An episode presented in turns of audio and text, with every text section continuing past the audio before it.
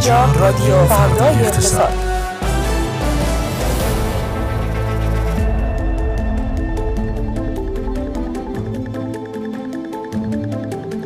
روزتون بخیر. در این ساعت به صورت زنده با شما از تهران خیابان الوند استودیوی فردا اقتصاد با رادیو فردا اقتصاد. خوش آمدید خانم ها آقایان. فردا اقتصاد امروز رو با من علیه تسلیمی. و من فاطمه رجبی. لطفا شنونده باشید. پاسخ وزیر امور خارجه ایران به احتمال ورود کشورمان به جنگ. اورشلیم پست. علت تأخیر حمله زمینی اسرائیل به غزه نگرانی از حمله حزب الله لبنان است. شورای امنیت پیشنویس قطعنامه آتش بس در غزه را تصویب نکرد. سخنگوی دولت منابع ارزی آزاد شده در اختیار بانک های ایرانی در قطر هستند. بایدن رئیس جمهور آمریکا روز چهارشنبه به اسرائیل سفر خواهد کرد. اردن میزبان نشست سران مصر، آمریکا و فلسطین. توزیع چهار میلیون قوطی شیر خشک وارداتی در دو هفته آینده. روسیه نخستین مشتری پسته ایران. مورینیو با دست مزد نجومی در عربستان. تکذیب افزایش میزان یارانه.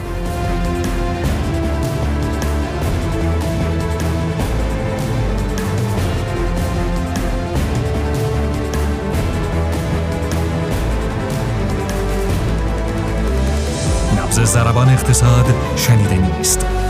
در رادیو فردای اقتصاد.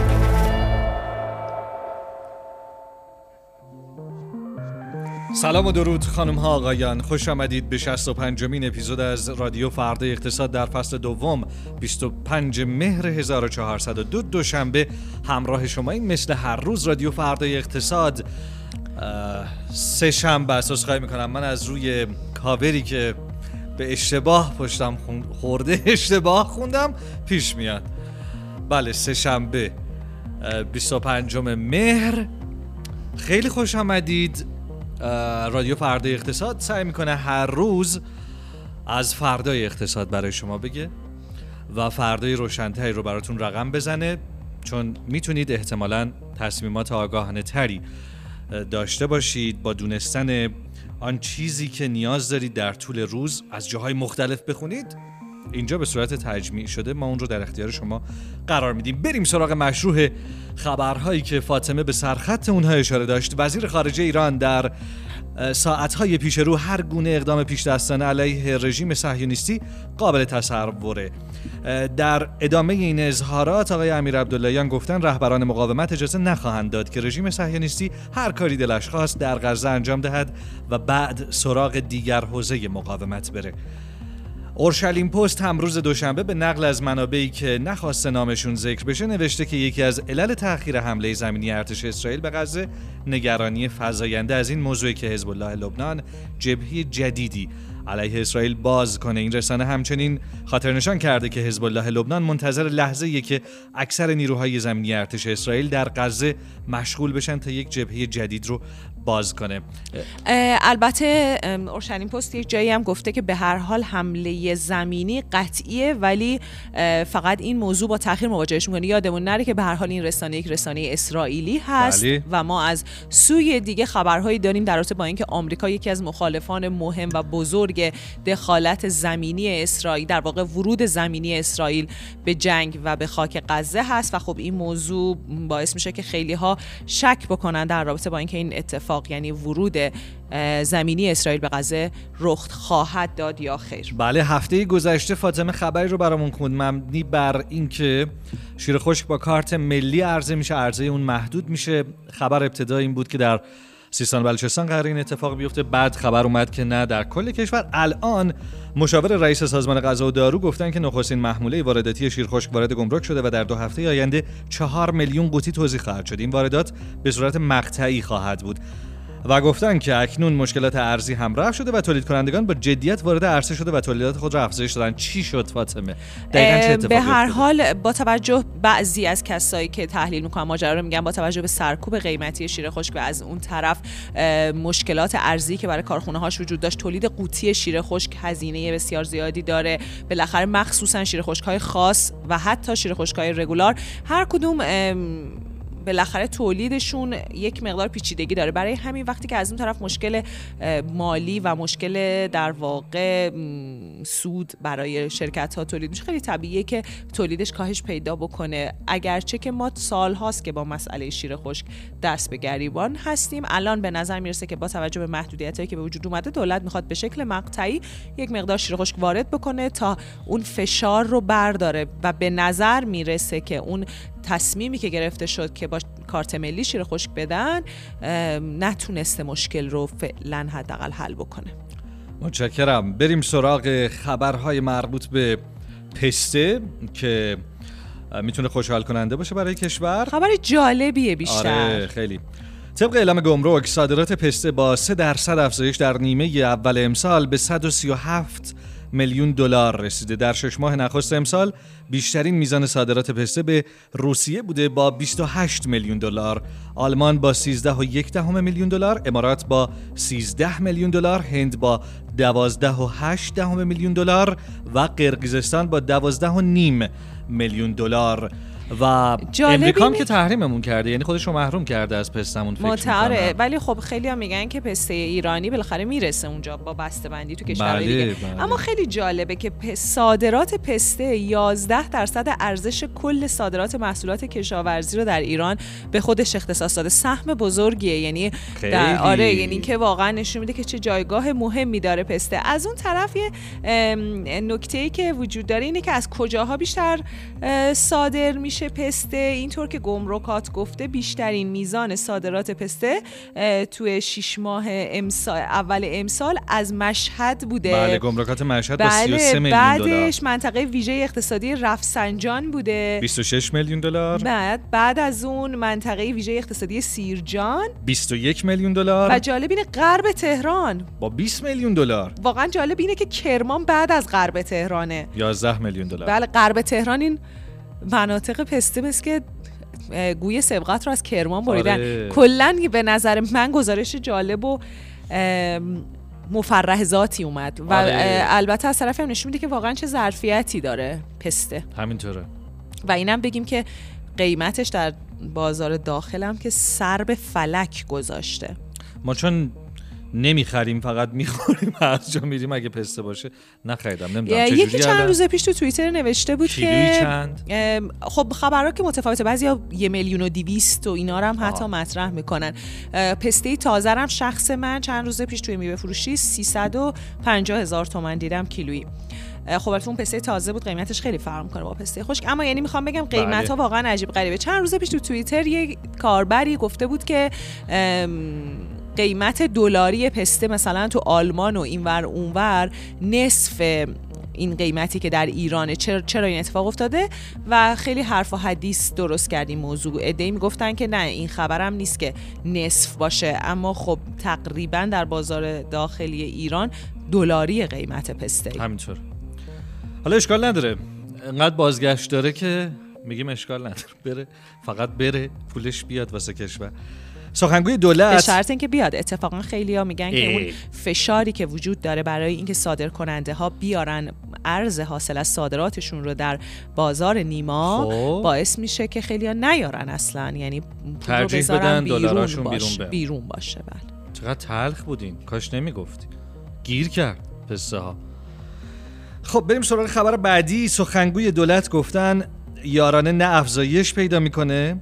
نه شیوه پرداختش تغییر می‌کنه و تنها شیوه دهک بندی به صدک بندی ارتقا پیدا می‌کنه. به جای اینکه از نظر مالی در ده دهک باشد هر دهک به ده دهک تقسیم میشه و اینگونه به صورت دقیق و به صورت صدک تقسیم بندی صورت می‌گیره. می‌تونی برامون بازش کنی فاطمه؟ آره مدتی هست که صحبت از این میشه که یارانه قرار شیوه پرداختش تغییر بکنه مبلغش تغییر بکنه یه عده میگن قرار مبلغش زیاد بشه. گروهی میگن که همین این قدمی که الان دولت برداشته برای تغییر مبلغ دیگه. وگرنه برای چیه این؟ برای فقط عوض کردن تقسیم بندیه. این اصلا چه حرفیه؟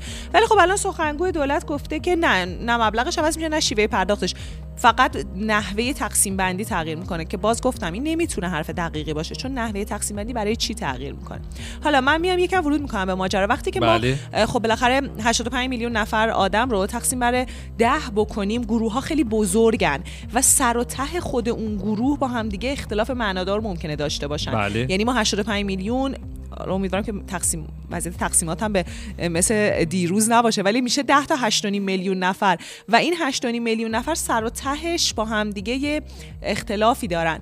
برای اینکه این دقیق تر بشه گروه ها دقیق تر دسته بندی بشن و فاصله در داخل گروه ها کمتر بشه گفتن که ما می‌خوایم اینا رو تبدیل بکنیم به صدک یعنی به 100 گروه تقسیم بکنیم. دیگه حالا من وارد نمیشم که 85 میلیون تقسیم بر 100 چی میشه؟ چون که دوستان از وضعیت ریاضیم خبر دارن. اما موضوع اینه که ریستر قراره بکنن که بتونن دقیق تر وضعیت مالی کسانی رو که در واقع یارانه بهشون تعلق می‌گیره رصد و بررسی بکنن که بتونن در واقع یه جورایی هدفمندتر یارانه رو تخصیص بدن. بسیار عالی. و آخرین خبرمون در این بخش که یک خبر ورزشی هست پیشنهاد 50 میلیون یورویی الهلال عربستان به خوز مورینیو این دستمزد مو- مورینیو خاص رو باز هم خاصترش می‌کنه به عنوان گرانترین سرمربی تاریخ فوتبال جهان. مورینیو از سال 2024 هدایت الهلال رو قرار شده که بر عهده بگیره. خیلی رقم بزرگی 50 چقدر این مرد خوش شانسه 50 میلیون یورو. یعنی میگن عاقبت به خیر شی همینه دیگه تموم شد دیگه. بله. میره استراحت و چون الهلال که خیلی کاری نداره اونجا به نظرم با این ممنونم. ما شما رو در بخش های ورزشی هم به عنوان کارشناس الان این داشت. همه میان بازی می‌کنن. چی شد؟ چه حاصلشون شد؟ الان کریستیان رونالدو رو هم بردی. اصلا نا نداره بدوه بچه. چی بود این پسر؟ چیکارش کرد؟ نا نداره بدوه. این همه گل می‌زنه براشون. نه اون کریستیان رونالدویی که می‌دیدیم و؟ به. شور و شعف میامدیم کو؟ کجاست؟ سپاهانی هستی. کجایی هستی نه؟ بابا. قدیما طرف طرفدار کی؟ قدیما پرسپولیسی. به هر خب. حال واقعا مسیری که فوتبال عربستان داره میره مسیر عجیبیه. مسیر عجیبیه. آره. به هر حال از مسیری که ما داریم میریم به نظر معقول تر میاد خانم رجبی مجازیتون رو به ما بگین چه خبر؟ مرور فضای مجازی امروزمون یه در واقع سوژه خاص نیست. یکی دو تا موضوعی که خیلی سر و صدا کرده رو من می‌خوام بیشتر باز بکنم. یکیش بحث انتصاب کسی که حالا به عنوان مداح و مجری سابق شبکه قرآن شناخته میشه به عنوان عضو هیئت مدیره شرکت ملی نفتکش. خبری منتشر شد در رابطه با اینکه محمد حسین سیروفی یا سیرفی من نمی‌دونم ام، نام خانوادگیشون رو چطور دقیق باید تلفظ بکنم اما احتمالا که از این دو حالت باشه. ایشون به عنوان عضو هیئت مدیره شرکت ملی نفتکش انتخاب شدن. خیلی سر و صدا کردیم موضوع. قبلا هم در واقع موضوع تازه ای نیست. اخیرا شاهد بودیم که یکی از مجری های دیگه تلویزیون که در واقع خودشون رو کارشناس مجری بیشتر معرفی می‌کنن و می‌شناسن به عنوان روابط منطقه آزاد کیش انتخاب شدن. و خیلی اینها داره تکرار میشه. برای همین شبکه های اجتماعی نسبت به این موضوع حساس هستن. خیلی ها گفتن که در واقع ایشون چه صلاحیتی داشت که به این سمت انتخاب شد. اما از اون طرف ایده هم اومدن یک فهرست بلند بالایی از تحصیلات ایشون یعنی نگاه می‌کنیم ایشون فقط سه چهار تا لیسانس و دو تا فوق لیسانس و اینا دارن. و یه سری سمت های اجرایی هم داشتن که بیشترشون همین تو سطح عضو هیئت مدیره و مدیر عامل و ایناست. یعنی نفتی بوده تجربیاتشون؟ در واقع تجربه نفتی هم دارن. یعنی ما میدیم عضو هیئت. مدیره شرکت ملی نفتکش قبلا بودن. آره بودن. بعد تو کشتیرانی عضو هیئت خب باز خوبه چون من یادم. آقای علی اسکری وقتی از صدا سیما اومدن و شدن رئیس فکر می‌کنم پتروشیمی ستاره خلیج فارس قبل از اون هیچ سابقه نفتی نداشتن. ولی خب توان به حتما در نظر گرفتن دیگه. خب می‌دونی چی میگم؟ باز ایشون یه سابقه ای نه داشتن. ایشون که الان به عنوان عضو هیئت مدیره شرکت ملی نفتکش انتخاب شدن قبلا در واقع تو کشتیرانی و دریانوردی کیش بودن. آها. توی در برای یه واقع تنی به آب زدن منظور این که بله به هر حال یعنی نقش های اینطوری داشتن. اما ام، خب خیلی موضوع رو فراتر از این دیدن. مسئله عضویت در هیئت مدیره ها یعنی. اینکه چطور عضویت در هیئت مدیره های شرکت های بزرگ با چه اصولی تقسیم میشه؟ چه امتیازاتی برای افراد به همراه میاره؟ اصلا ما از کیس ایشون هم عبور بکنیم. خیلی از کاربرا گفتن که اصلا ما از ایشون عبور بکنیم. ایشون چهار پنج تا بالاخره لیسانس اینا داره. اصلا ما عبور می‌کنیم از این موضوع. بپردازیم به اینکه این اعضای هیئت مدیره شرکت ها چطور انتخاب میشن؟ آیا واقعا می‌تونیم رد بکنیم که عضویت در هیئت مدیره به عنوان جایزه داده میشه به آدما. نه واقعا بارها دیدیم که چطور این عضویت ها که بعضا حتی به ریاست هم رسیده به عنوان دستخوش به اون در رابطه داماد فلانی خواهرزاده فلانی تقسیم شده. یعنی این چیزی نیست که به هر حال ما بتونیم کتمانش بکنیم. بله. خبر در واقع موضوع دیگه ای که خیلی سر صدا راه انداخته تو شبکه های اجتماعی حداقل بین اهالی اقتصادی شبکه های اجتماعی صحبت آقای مسعود پزشکیانه که گفته ویزیت پزشک در ایران یک و نیم دلاره. در حالی که تو خارج از ایران یه دلار می‌تونی بدی بری دستشویی و پزشکایی که تو کشور میمونن مجبورن سکه و ارز بگیرن. و بعدم گفتن که آقای پزشکیان حقوق کارگر ایرانی رو هم همین چیزا راجبش میگه. نکتهش همینه. خب به هر حال ایشون خودشون پزشک هستن. مدت ها در کسوت در واقع اجرایی داشتن تو حوزه وزارت بهداشت از اون طرف توی در واقع خود مجلس سالها و سالها عضو کمیسیون بهداشت و درمان بودن. یعنی آدمی هستن که خب به حال همیشه یک چهره پزشکی داشتن در حوزه سیاست گذاری اما نکتهش اینه که خیلی اومدن گفتن که ما اصلا چرا داریم دلاری بررسی می‌کنیم؟ به قول شما مگه ما حقوق کارگرا رو دلاری بررسی می‌کنیم؟ اومدن مثلا آقای جبرائیلی که شما خود شخصا هم خیلی بهشون علاقه داری و. جزء افرادی هستن که به عنوان طرفداران دلار زدایی به این شکلی که در واقع این گروه می‌خوان و از اون طرف حالا به اسم تثبیتیون هم معروف هستن. اومدن گفتن که آقای پزشکیان به اینکه بیاین تلاش بکنین که حقوق همسنفاتون دلاری بشه بیاین کمک بکنین اقتصاد نان دلاری بشه. در واقع بیاین کمک بکنین که از اقتصاد دلار زدایی بشه. اما باورم نمیشه انقدر مصرن اما موضوع اینه که خیلی های دیگه گفتن که همونطور که تلاش برای دلار زدایی از حقوق پزشک و بقیه عوامل باعث میشه که اینا از ایران میرن و میرن جایی که حقوق بهتری بگیرن اما اون چیزی که شما می‌خواین دلار زدایی بشه به شکلش به روش شما ها حالا اون دلار زدایی درسته که خیلی وقتا دربارش صحبت میشه بحث دیگه ایه. اما به این روشی که شما می‌خواین دلار زدایی بشه اگه از کالاها و محصولات و اینا میشه همین اتفاق میفته حالا این قاچاق در واقع مهاجرت نیروی کار اون قاچاق محصولات و بله. کالاست در واقع خیلی این بحث خیلی داغ شد عده‌ای- مرغ اونها یه پا داره. اما اصلا برای چی باشون بحث می‌کنه خب یه سریا روی یه بخش دیگه از صحبت ایشون رفتن درباره اینکه مجبورن پزشکا سکه و ارز بگیرن. موضوع همون زیرمیزیه که بارها دربارهش صحبت شده و در من نمی‌دونم این برام واقعا سواله و قضاوتی ندارم. ولی گاهی احساس می‌کنم آقایون فکر می‌کنن خب به هر حال پزشکا چون ده سال درس خوندن یا آدمای دانشمندترین سزاوارترند که حقوقهای بروزتر یا دلاری تری بگیرن و یه کارگر لزوما در ببین موضوع اصلا این- اینطور این- به نظر میاد که یک تبعیضی در این نگاهشون این بحثا به. هر حال وجود داره اما یادمون نره نیروی متخصص می‌خواد در هر حوزه‌ای باشه. بله. ما با بحران مهاجرتش مواجهیم دیگه. خب ما. اون این همه در رابطه با مهاجرت استارتاپی ها مهاجرت در اساتید دانشگاه نیروهای در واقع فنی ها حتی گفتیم. فنی های متخصص پزشکا. زیاد داریم بله. ولی یک یک در واقع تخصص رو یا یک در واقع شاخه رو هم دیدن اشتباهه. یا باید همه رو ببینیم و در نظر بگیریم و ریشه حلش بکنیم یا اینکه نه باید نگاه تبعیض آمیز داشته باشیم من آخرین مگر اینکه هر رو- کسی بخواد از جانب به نمایندگی از در واقع سنفی که داره کار می‌کنه بیاد صحبت کنه. من آخرین نکته رو در رابطه با فضای مجازی بگم. یک توییتی از آقای محسن مقصودی که ام، یکی از چه فعالان رسانه‌ای نزدیک به جریان اصولگرا شنا- شناخته میشن هستن.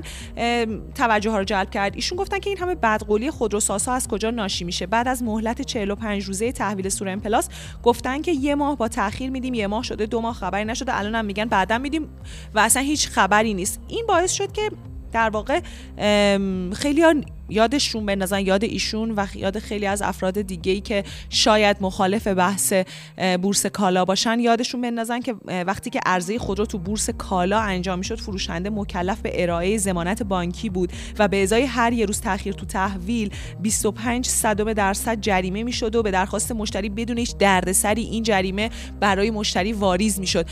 خیلی یادآوری کردن که شما همه آدما چه بخوان چه نخوان تحت تاثیر تصمیم های غلط قرار می‌گیرن. حتی اگه ازش دفاع بکنن. بسیار علی متشکرم. بریم سراغ سروش بهرامی. بدون فوت وقت با آخرین های بازار سرمایه طلب ارز. با هاتیم سروش سلام عصرتون بخیر. خب من امروز رو می‌خوام از بازار ارز و طلا شروع کنم. بازاری که امروز روند سعودی به خودش گرفت و بعد از حالا یکی دو روزی که دیدیم قیمت دلار با یه شتاب نسبتا زیادی کاهشی شده بود امروز دوباره با نزدیک شدن به مرز 50 هزار تومن روند سعودی به خودش گرفت و اومد الان رسیده به 51 هزار تومن.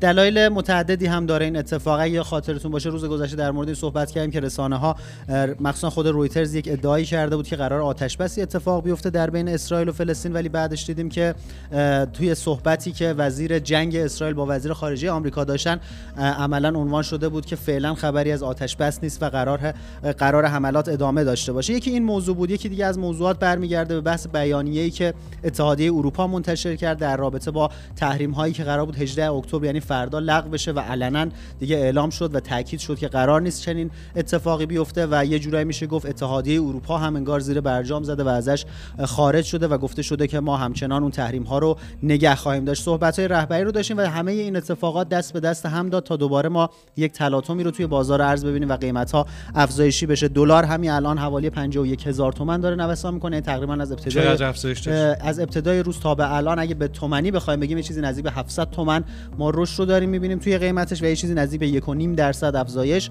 و به صورت میشه که فردا همین روند ادامه داشته باشه. کاملا به این بستگی داره که خبرهایی که منتشر میشه در چه زمینه باشه. فعلا یه مقداری تلاطم دوباره بیشتر شده در راستای به هر حال. ریسک های سیاسی که وجود داره. سکه سکه امامی 27 28 میلیون و 800 هزار تومان داره نوسان می‌کنه و طلای 18 ایار هم حدودا 2 میلیون و 400 هزار تومان رشد. طلا یه مقداری امروز بیشتر بوده که برمیگرده به بحث اونس جهانی. با توجه به اینکه اون خوشبینی هایی که از احتمال آتش بس وجود داشت وجود داشت میشه گفت دیگه کنار رفته و اون خوشبینی ها از بین رفتن دوباره قیمت ها توی بازارهای جهانی هم افزایشی شده. طلای جهانی تقریبا حوالی 1925 دلار به ازای هر اونس داره قیمت می‌خوره و این موضوع باعث شده که یه مقداری شتاب افزایش قیمت ها دوباره توی بازار ارز و طلا بیشتر بشه. به بازار سرمایه اگه بیایم بازار سرمایه امروز یک روز مثبتی رو دوباره سپری کرد اما نه به قدرت روز گذشته. این موضوع هم دلایل متعددی داشت. از خبرهای حمایتی که به حال منتشر شد روز گذشته یه چیزی نزدیک به 1500 میلیارد تومان تزریق منابع گفته شد که قرار در بازار سرمایه اتفاق بیفته. از اون ور صندوق‌های رو داشتیم که پذیرنویسیشون هفته گذشته بود و می‌تونستن منابعشون رو بیارن وارد بازار سرمایه بکنن. و همچنین انتشار صورت‌های مالی که کم کم دیگه شروع شده. شتران رو روز گذشته گفتیم و به ملت هم بانک ملت هم گزارش 6 ماهش رو داد و گزارشش گزارش خوبی بود. 52 تومن به ازای هر سم در 6 ماهه که از اون سودی که توی سه ماهه ابتدایی سال شناسایی کرده بود توی فصل تابستون تونسته بیشتر سود شناسایی کنه. و عوامل دیگه. اما یکی از نکاتی که هست اینه که خب چرا انقدر میشه گفت کم جون داره ادامه میده کار خودش رو و روند سودی رو؟ چون ارزش معاملات بازم زیر 4000 میلیارد تومان بود. باز هم خروج پول داشتیم. گفته میشه همچنان به خاطر ریسک هایی که هست متغیرهایی که همچنان نمی‌ذارن ما آینده مشخصی از وضعیت اقتصادی و سیاسی کشور داشته باشیم و حتی در بدنه خود صنایع و شرکت ها موجب شده که همه با ترس و لرز بله. اقدام به خرید کنن من خبرهای شرکتی رو هم اگه بخوام خیلی سریع بگم یکی از مهمترین خبرهایی که امروز منتشر شد برمیگرده به صنعت خودروسازی کشور و گفته شد که عرضه خودرو در سامانه یک پارچه فروش خودرو از روز گذشته یعنی دوشنبه 24 مهر ماه دوباره آغاز شده. اما با یک تفاوت بسیار مهم و بزرگ اونم اینه که دیگه خودروسازها مجبور نیستن که محصولات خودشون رو در سامانه عرضه کنن. و گفته شده هر خودروسازی اگر مازاد تولید داره و محصولاتش توی دوره های گذشته به فروش نرسیده می‌تونه الان اون مازاد تولید خودش رو بیاره در سامانه یک پارچه عرضه کنه. و یکی از دلایلی که اصلا ایران خودرو و سایپا حضور ندارن تو این دوره از عرضه ها همین موضوع هست. و یه جورایی یک مهر تاییدی زده بر پایان فروش دستوری خودرو و می‌تونه یک قدم برای آزادسازی قیمت خودرو هم به حساب بیاد این اتفاق. یکی دیگه از خبرها برمیگرده به تفاهم نامه که بین دو شرکت ایران ترانسفو و تامین سرمایه کیمیا لحاظ شده و به هر حال برای همکاری برای تولید و تامین مالی پروژه تولید خودروی برقی هست. می‌دونیم که خودروهای برقی هم جدیدا خیلی صحبت ازشون زیاد میشه. علاوه بر این شرکت ها شرکت های دیگه هم هستن. خود مپنا هستن جایگاه های سوخت خودروهای برقی رو اندازی کرده در سطح شهر تهران و این موضوع به نظر میسه خیلی جدی داره دنبال میشه. یکی دیگه از خبرها هم برمیگرده به تفاهم نامه که سازمان بورس با پلیس امنیت اقتصادی برای مبارزه با جرایم و تخلفات میشه گفت پلیس امنیت, امنیت اقتصادی, اقتصادی برای بله. برای مبارزه با جرایم و تخلفات بورسی. اینجا هم یک تفاهم نامه منعقد شده که به هر حال ما شاهد برخوردهای جدیتری باشیم برای متخلفان بازار سرمایه و یکی دیگه از خبرها هم برمیگرده به صنعت لبنیات و گفته شده که یعنی از سمت سازمان حمایت گفته شده که شرکت های بورسی و غیر بورسی لبنی از گرانی مجدد قیمت ها من شدن به هر حال این حالا شرکت ها هم خیلی منتقد بودن نسبت به اینکه ما افزایش هزینه های زیادی داریم باید محصولاتمون افزایش قیمت داشته باشن ولی اینجا یک دست ردی به سینهشون زده شده و احتمالا ما شاید افزایش قیمتاشون فعلا نباشیم پیرو سوال شما پلیس امنیت اقتصادی فراجا زیر مجموعه نیروی انتظامی که از سال 98 کارش رو شروع کرده در بله. حال حاضر فرماندهش هم سرتی پاسدار حسین رحیمیه و در واقع اون چه که در واقع این پلیس امنیت از سال 98 براش ایجاد شده در واقع اداره مبارزه با جرایم اقتصادی مبارزه با قاچاق کالا و ارز هست و اینکه یک پلیس جدید و مستقله. بسیار عالی. متشکرم. متشکرم فاطمه. متشکرم سروش. شما. اه، باهات خداحافظی می‌کنیم تا فرد نباشم ان شنبه. انشالله شنبه. بله من نگفتی. من متاسفم در خدمت دوستان هستم در جای دیگر. بسیار عالی. بسیار شما عالی. برم. براتون در هر جایی که هستین. آرزوی خوب داریم. قربون شما. بله. کجا هستین رو هم بگین چون مهمه. جزء آره. برنامه. بله بر برم. در یک همایشی قرار حالا پنجمین. پنج... من دقیقا نمی‌دونم اگه دوستان توی گوش شما بگن که تیتر پنج- اصلی این پنجمین نشست حکمرانی و حاکمیت شرکتی با مشارکت دانشگاه شریف شما بپرس. جایی می‌خوای بری آقای سروش من میگم آمار تو. داری. نه دیگه من تیترا رو خیلی دقت نمی‌کنم آن چه ماهیت ماجراست رو بیشتر مد فردا به. صورت زنده از رسانه فردا اقتصاد پخش میشه از ساعت 9 صبح تا 5 بعد از بله. ظهر باهاتون خداحافظی می‌کنم شما برم خدا خداحافظ. نگهدار خب یه سلام ویژه دارم به اونایی که بعد اولش سلام می‌کردم ولی حالا الانم میگن ماهی رو هر وقت غذا بگیرید تازه است به اونایی که به صورت زنده از تلگرام فردا اقتصاد شنونده ما هستن لطفا شنیدن ما رو به صورت زنده به دیگران هم توصیه کنید به این جهت که از وقتشون استفاده بهینه میشه و به موقع تر رادیو فردا اقتصاد رو خواهند شنید. صدای میزی که شنیدید حاصل ضربه پای مانی بشرزاد بود که با قد رشیدش خودش رو رسون به میز فردا اقتصاد رادیو فردا اقتصاد. سلام مانی. بعد مدت ها یه بار دیگه سلام بگو خطت بسته بود؟ جوندار؟ سلام. بعد مدت ها آه. دلم تنگ شده بود واقعا برای اینجا. بسیار عالی. خب، ما هم باعث افتخارم گزارش اکونومیست این هفته خیلی جالبه. میاد میگه آزمایش هفته کاری دو روزه. این تایتلش آزمایش عالی هفته عالی. کاری من دو فن روزه. این طرحم. نمی‌دونه. هر چی باشه. فاطمه دقیقاً. من. جزئیاتشو می‌خوام بدونم. هیچ من فقط می‌خوام دو روز بیام سر کار. خب آره ولی گوش کنی جزئیاتشو شاید خیلی نخوای. گوش کن. اولش مقاله اینطوری شروع شده. نوشته ما ممنونیم از تیم مدیریت که اجازه این آزمایش رو به ما داد. همچنین شرمنده ایم یعنی مرسی از اینکه این فرصت رو به ما دادید ولی شرمنده ایم که نتیجه آزمایش اینطوری شد. قبلا این آزمایش شکل گرفته بود. کلا یک نکته اقتصادی جالبه در مورد هفته کاری بدونیم که اگه ما سال 1870 به دنیا می اومدیم قبل انقلاب صنعتی حدودا هفته کاری ما 70 ساعت بود.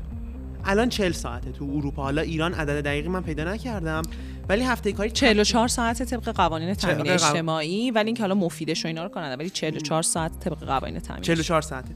و حالا این ایده شکل گرفته بود که بیایم هفته کاری چهار روزه رو امتحان کنیم.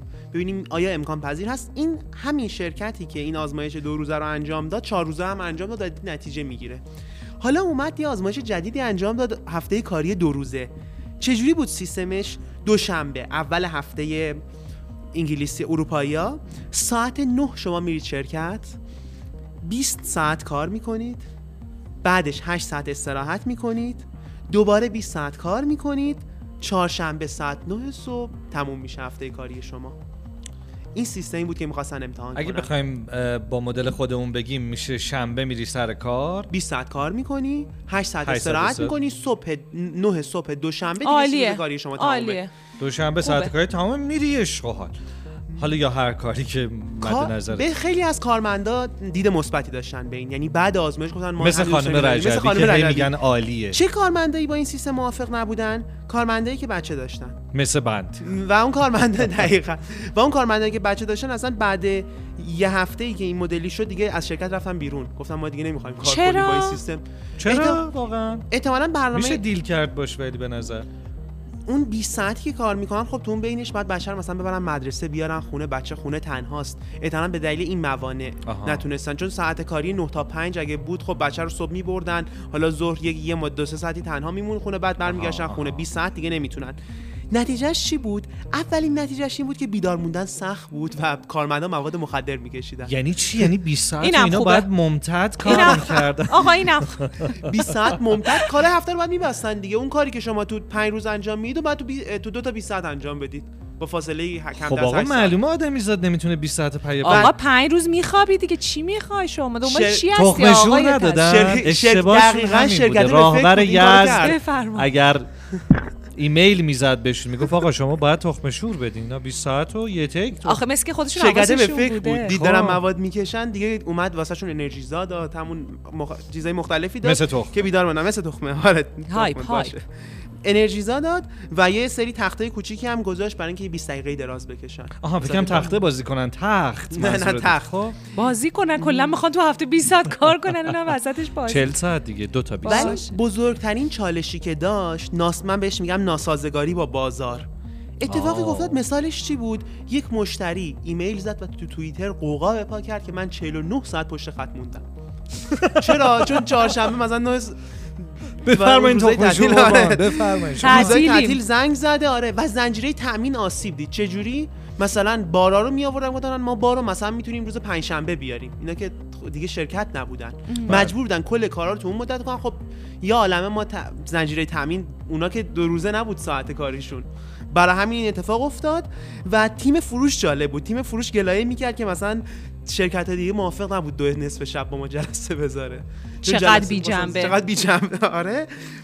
بزرگترین مشکلش همین بود که مشکل هماهنگی بود و خوبیاش هم مثل اینکه خیلی زیاد نبود. بهرهوری اومد پایین. تمامی متریک ها رو که می آورد این شاخص ها رو که می آورد پایین تر اومده بود. اما مثلا میگفتش که بعضی از کارمندا فقط دو روز نیاز بود استراحت کنن و بعضیشون رفتن بیمارستان که ریکاوری کنن از این مدل سا... این مدل باقل سیستم. زاده ما بود همه رو خرج دوا دکتر کردم همه رو خرج دوا دکتر کردن و مثل اینکه خیلی جاه طلبانه است دو روزه الان مثل اینکه. حالا نمی‌شد یه آزمایش عادی تر خیلی آره. در واقع خیلی دیگه اکستریمش کردن. یعنی مثلا کردن. الان خود مثلا مش شدیم کشور شکم سیرا. اون سمت نروژ و اولش چی گفتی؟ مشمش کشورهای شکم سیر. این سمت اسکاندیناویا اون ورا که من همیشه شادترین مردم هم. من نمی‌دونم تو اون سرما چطوری حالا میخندن که بمانن. ولی اینکه اونا که شاد مرسی شادن. مرسی. به ما ولی نگو ما, لزوما نمیخندن ما خودمون. خیلی هم شاد درونشون شاده. اما منظور بله پارامترهای حالا دیگه ای داره. ولی به شوخی اینکه خیلی مردم شاد مثلا میگن که این سنگه امروز از برف اومد بیرون این سنگه اگه نه اگه با معیار. شما شادترین مردم دنیا ایران اهالی تحریری فردای اقتصاد. اون که اصلا نگه. اما نه غیر از اون خب الان ما می‌دونیم که کشورهایی که حالا توسعه یافتن و مخصوصا کشورهایی که بیشتر خیلی دانش بنیانن یعنی مسئلهشون خیلی صنعتی نیست. کشورهایی که خیلی فضاهایی مثلا دانش بنیان دارن خیلی دنبال اینن که بکنن روزهای هفته رو چهار روز آره خب یه مثلا لانگ 20 ساعت. اه، در واقع ویکند بیشتر. یعنی چیز در واقع طولانی لانگ ویکند داشته باشن قشنگ یه آخر هفته من خیلی فارسی کلی کلی کردم آره سالها اون که در. واقع یه آخر هفته خیلی طولانی. خیلی بهره ورانه تری داشته باشن اما اینکه دیگه ما بیایم اینو بکنیم تو دو روز بعد non-stop هم کار کنیم یعنی اگر آقای برتراند راسل میاد اونجا یک اه، جزوه‌ای می‌نویسه یک رساله‌ای می‌نویسه با عنوان در ستایش بطالت. نمیاد بگه که خب باشه بیاید مثلا روزا رو کوتاه کنید ولی 40 ساعت تو همون دو روز کار کنید که میاد میگه کلا کمتر کار کنید. بشر؟ آره باید آره. چهار ساعت مثلا در روز کار کنه به جای 8 ساعت. کلا میگه کمتر کار کنیم به خاطر اینکه بیایم اون time رو بذاریم رو توسعه فردیمون. اصلا فکر کنیم خیره بشیم به دیوار و به جهان فکر بکنیم و کارم بیشتر به بقیه برسه. در واقع اون به نظر می‌رسه یک نهیبیه به انسان که چته کجا داری میری. کجا رو اصلا می‌خوای بگیری اون داره میگه شلخته درو کن چیزی هم گیره نه در واقع. می‌خوایم بگیم این که بیاد واقعا تو 20 ساعت بخواد آدم ها رو واقعا اذیت حالا من خودم گفتم خوبه ولی من؟ منظورم این بود که دو تا 8 ساعت آره منظور من این من نبود. داشتم به این فکر می‌کردم که چه مدیریت منعطفی که گفته آره بچه ها بیاین این در واقع. خب بس خب، کم تبلیغ شد به نظرت برای شرکتش و نه دیگه ما که یعنی- نمی‌دونیم آره شما نگران اون شرکت و اینا نباشین. نباشین حقیقتا ولی جالب بود ببین. یه چیزی این که میاد میگه که مخدر مصرف کردن اینا منو یاد این صحبت های که اخیرا هم تو فضای مجازی دوباره داغ شده شیفت های طولانی دانشجوهای پزشکی در ایران که مثلا هر کدوم یه ور قش کردن هفته گذشته بله. یه رزیدنت اگر اشتباه نکنم اطفال دوباره فوت کرد. یعنی بر اثر فشار کار ایست قلبی که فوت کرد و این اولین نفر نیست. نه. تعداد بسیار زیادی گزارش می‌رسه که این اتفاق افتاده. آقا جان این چیزی که این افراد در یک آزمایش بعضا شاید بشه گفت غیر انسانی آزمایشش کردن در بیمارستان های دولتی و دانشگاهی ایران در جریانه. نمی‌خوان نمی‌خوان نگاهشون رو مدرن کنن انگار. اصلا در نظام پزشکی ما یک سری این ساختارهای بله. سنتی رو تغییر بدن. همون هنوز خیلی به خوش همون گذشت. منوال آقای بشرزاد. قدیمی. عجب. آقای بشرزاد متشکریم. از گزارشت. اه، باهاتون وقت داشته که خداحافظی کنیم تا فردا رأس ساعت 18 که می‌تونید به صورت زنده شنونده رادیو فردا اقتصاد باشید. و بعد از اون هم در تمام اپهای پادگیر و یوتیوب می‌تونید ما رو پادگیر اگر گفتم ته ببخشید. واجرایی مشترک. و یوتیوب ما رو هم ببینید و بشنوید. در نهایت اینکه من دقیق تر بخوام بگم برنامه ویژه فردا پنجمین کنفرانس حکمرانی و سیاستگذاری عمومی هست بله. که از ساعت 9 تا 5 و نیم با پنل های متعدد و متنوع برگزار خواهد شد. به صورت زنده در فردای اقتصاد اون رو می‌تونین دنبال بکنین. این برنامه با مشارکت دانشگاه شریف و پژوهشکده سیاست گذاری در خود دانشگاه صنعتی شریف برگزار خواهد شد. متشکرم فاطمه. خداحافظ.